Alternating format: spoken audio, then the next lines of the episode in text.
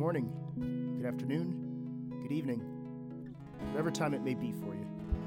Thank you for tuning in to another episode of Mind Chips, where we discuss mindfulness, stoicism, simplicity, and everything in between. Today's episode is called Imagination and Boredom.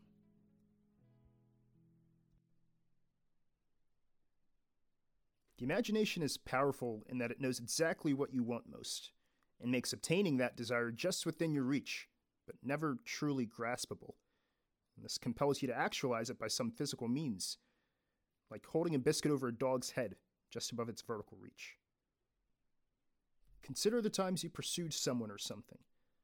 Now ask yourself, was it the person or thing alone that got you stirred up in lust or fascination? Or rather, was it the imagination creating the most perfect and ideal scenarios that you just couldn't seem to ignore?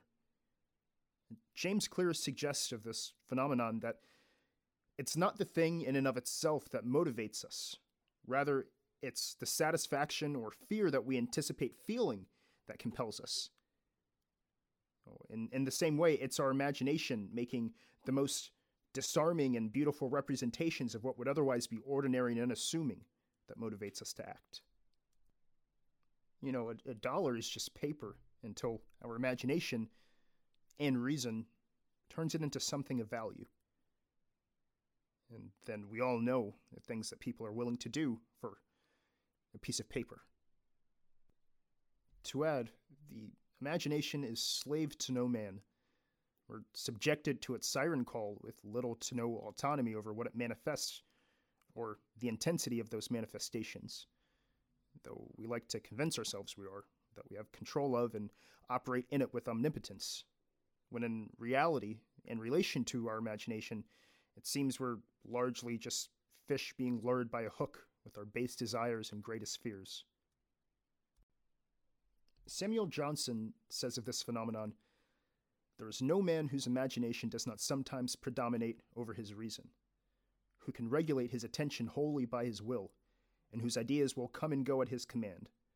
No man will be found in whose mind airy notions do not sometimes tyrannize, and force him to hope or fear beyond the limits of his sober probability."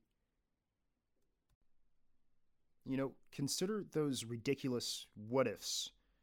What if this doesn't work out? What if they aren't really busy with work and they're just dodging me? Oftentimes, it's never the case that anything credible prompts these wildly counterproductive and sabotaging thoughts. They just seem to come up by virtue of an imagination that aims to convince us that what it creates is an actual proximist possibility. Or perhaps it's out of mere boredom that our mind runs amok.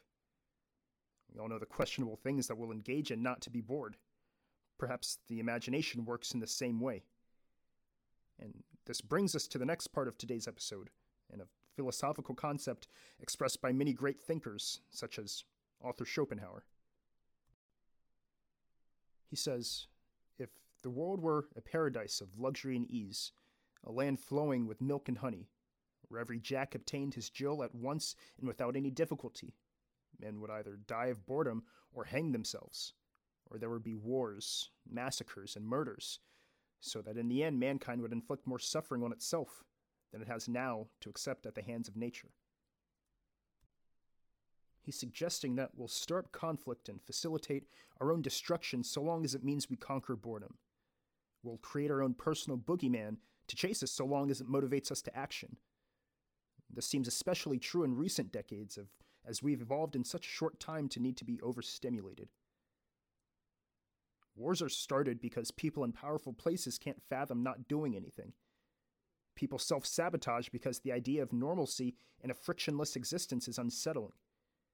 We engage in futile political debates because it's a preferable alternative to not having anything to debate at all. Some troll others on the internet not because there's anything at all to prove, but because they have nothing better to do. Why is boredom such a troublesome thing to experience? Because boredom is the lack of excitement. It's the lack of engagement. It negates one's humanity. Boredom tells the individual that he or she has nothing to offer, him or herself, or the world for that matter. And this is a terribly depressing sentiment. So, Of course people go to extreme lengths not to be bored.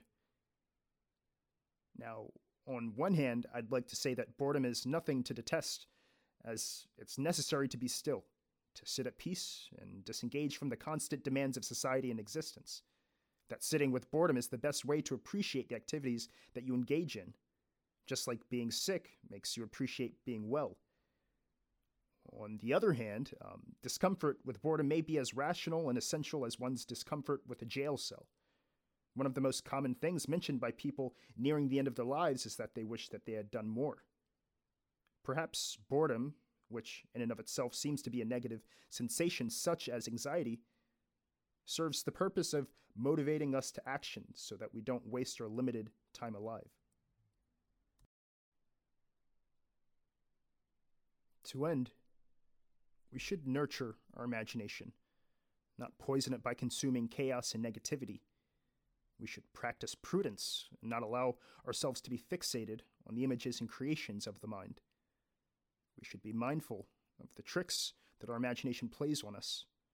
It's not always the case that the imagination knows something as a matter of fact, or are its creations the most credible depictions of reality. Lastly, we should flirt with boredom and be okay with disengaging. This staves off burnout and also allows one to appreciate the external world instead of becoming complacent and needing greater amusement just to be happy. Thank you for listening. Remember to always be patient with yourself and appreciate what you can while you can. Have a good day.